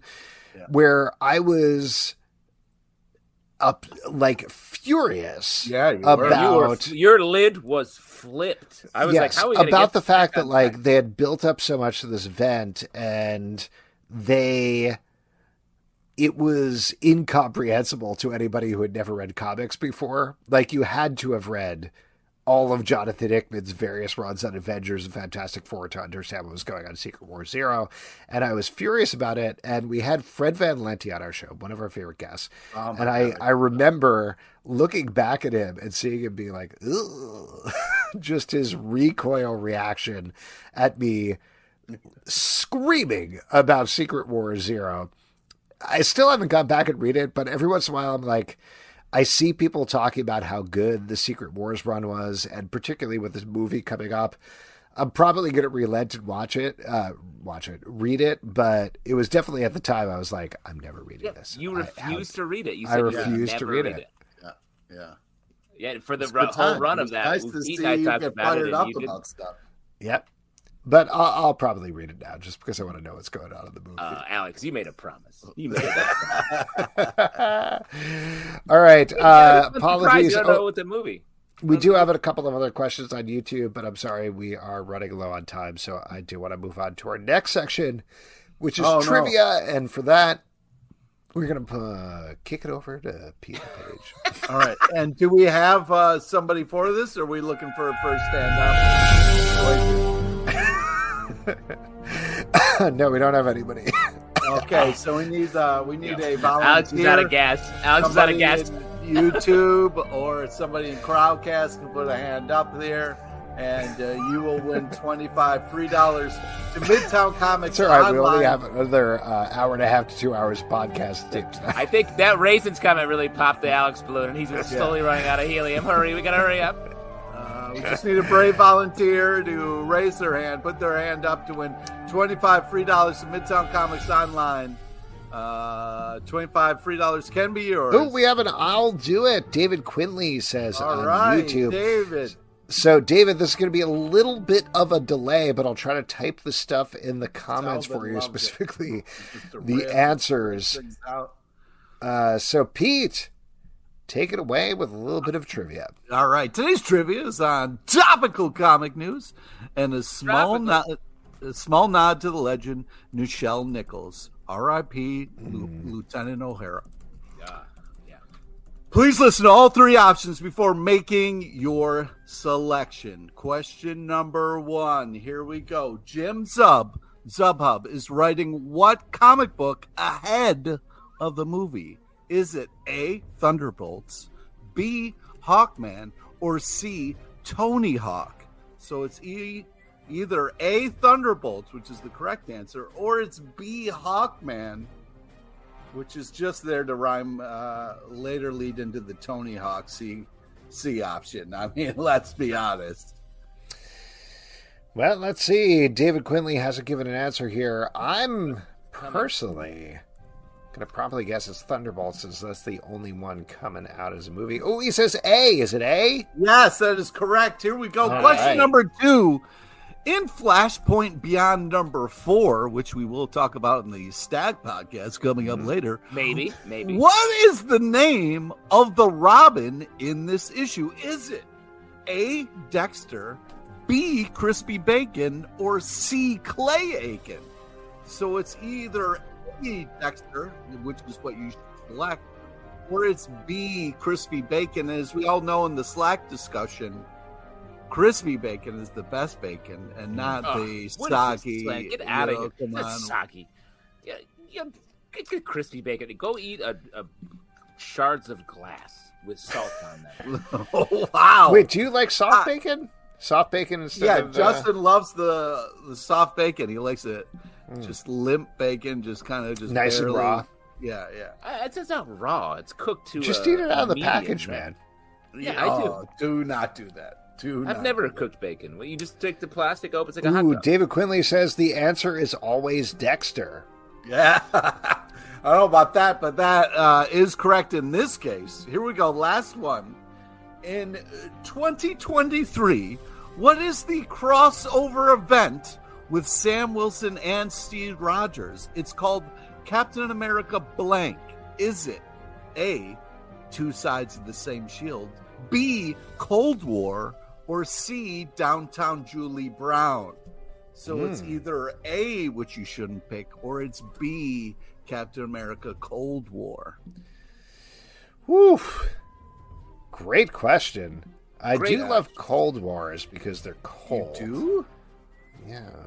Like, on a BLT, you really want to eat like a, a, a sharpened. Uh, Not sharpened, just crispy, bro. Yeah, I like crunch. You want some crunch in there, it. particularly Yeah, with the a BLT. Oh, yeah, come Yes. on, man. You kind Uh, of ooh, tomato David says to be or not to be. is the correct answer.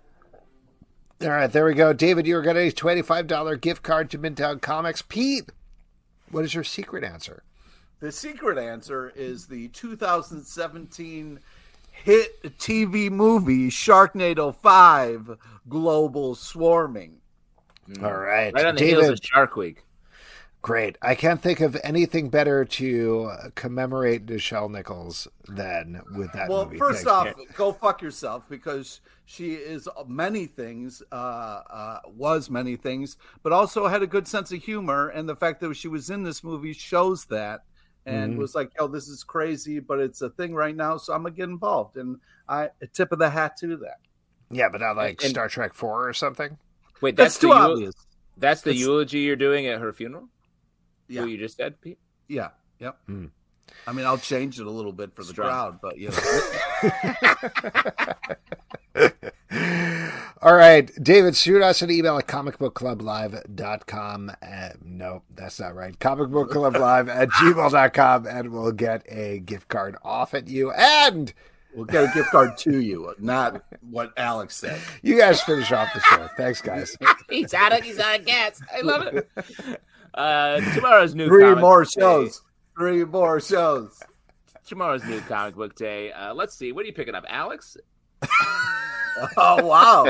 I'm looking forward to the Dead Lucky number one from Image Comics. This is another Oh. spin off of Radiant Black. I've been loving this universe, so it is always exciting to Yeah. me when a new title comes out from it. What about you, Justin? Expanding quickly that universe. By the way, Mhm. I love how fast they're working. Um, I had a lot of good stuff. Uh, we read a lot of specifically So DC comics, uh, for this uh, week coming out. Um, let me throw it out to um, Batman Killing Time number six. Um, Tom King book that I feel like was overshadowed by his Bat Cat stuff, but this book is fantastic. This is some of the best Tom King stuff I've read in quite some Interesting. I'm looking forward to getting into that with you. I'm going to go ahead and say Little Monsters number six, uh, and Twig number four. Both Mm. banana issues, just unbelievable art. Banana Fantastic. issues. Meaning you could slip on them and fall to comedic effect as banana Nope. issues. You're saying? Nope, No. nope, Oh, okay. nope. Just trying to read. Just trying to read the peat leaves. Yeah. Uh, shout out Uh, to Bat- Batman One Two Six. Also, Chip Zdarsky taking it to new places. Oh, yeah. exactly. And all of those are going to be in our Stack podcast that comes 9 a.m. Wednesday in the Comic Book Club feed and also its dedicated Stack feed. And folks, that is it for this week's show. Couple of people we want to thank. We want to thank Matt Kindt. Check out all the Flux House stuff, including Mind Management Bootleg for Dark Horse Comics, as well as Berserker, as we mentioned. Dan Panosian, Urban Barbarian, is on Zoop right now. Also, Canary from Comixology. Alice Ever After from Boom. And if you're listening to the audio podcast, the Valderrama Brothers, you can check out Giants Volume 2, Ghosts of Winter, coming very, very soon from Dark Horse Comics. Next week on the show, Scott, Bryan Wilson, and Liana Kangas are going to be here to talk about IDW's True Cult, which should be very cool. A couple of other podcasts you can check out. Riverdale After Dark, our Riverdale podcast, just finished up season six. Woo! That season was wild, so definitely check Truly. that out.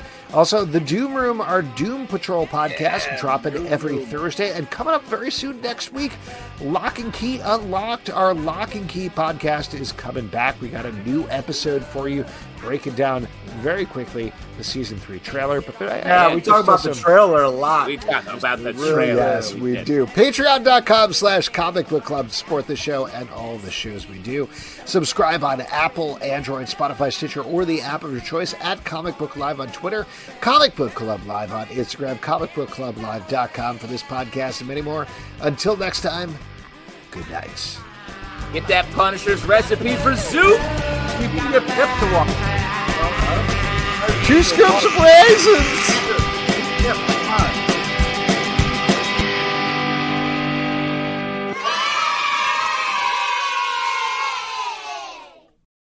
At Parker, our purpose is simple. We want to make the world a better place by working more efficiently, by using more sustainable practices, by developing better technologies. We keep moving forward. With each new idea, innovation, and partnership, we're one step closer to fulfilling our purpose every single day. To find out more, visit parker.com/purpose. Parker, engineering your success. Say goodbye to your credit card rewards. Greedy corporate mega stores, led by Walmart and Target, are pushing for a law in Congress to take away your hard earned cash back and travel points to line their pockets. The Durbin Marshall credit card bill would enact harmful credit card routing mandates that would end credit card rewards as we know it. If you love your credit card rewards, tell your lawmakers hands off my rewards. Tell them to oppose the Durbin Marshall credit card bill.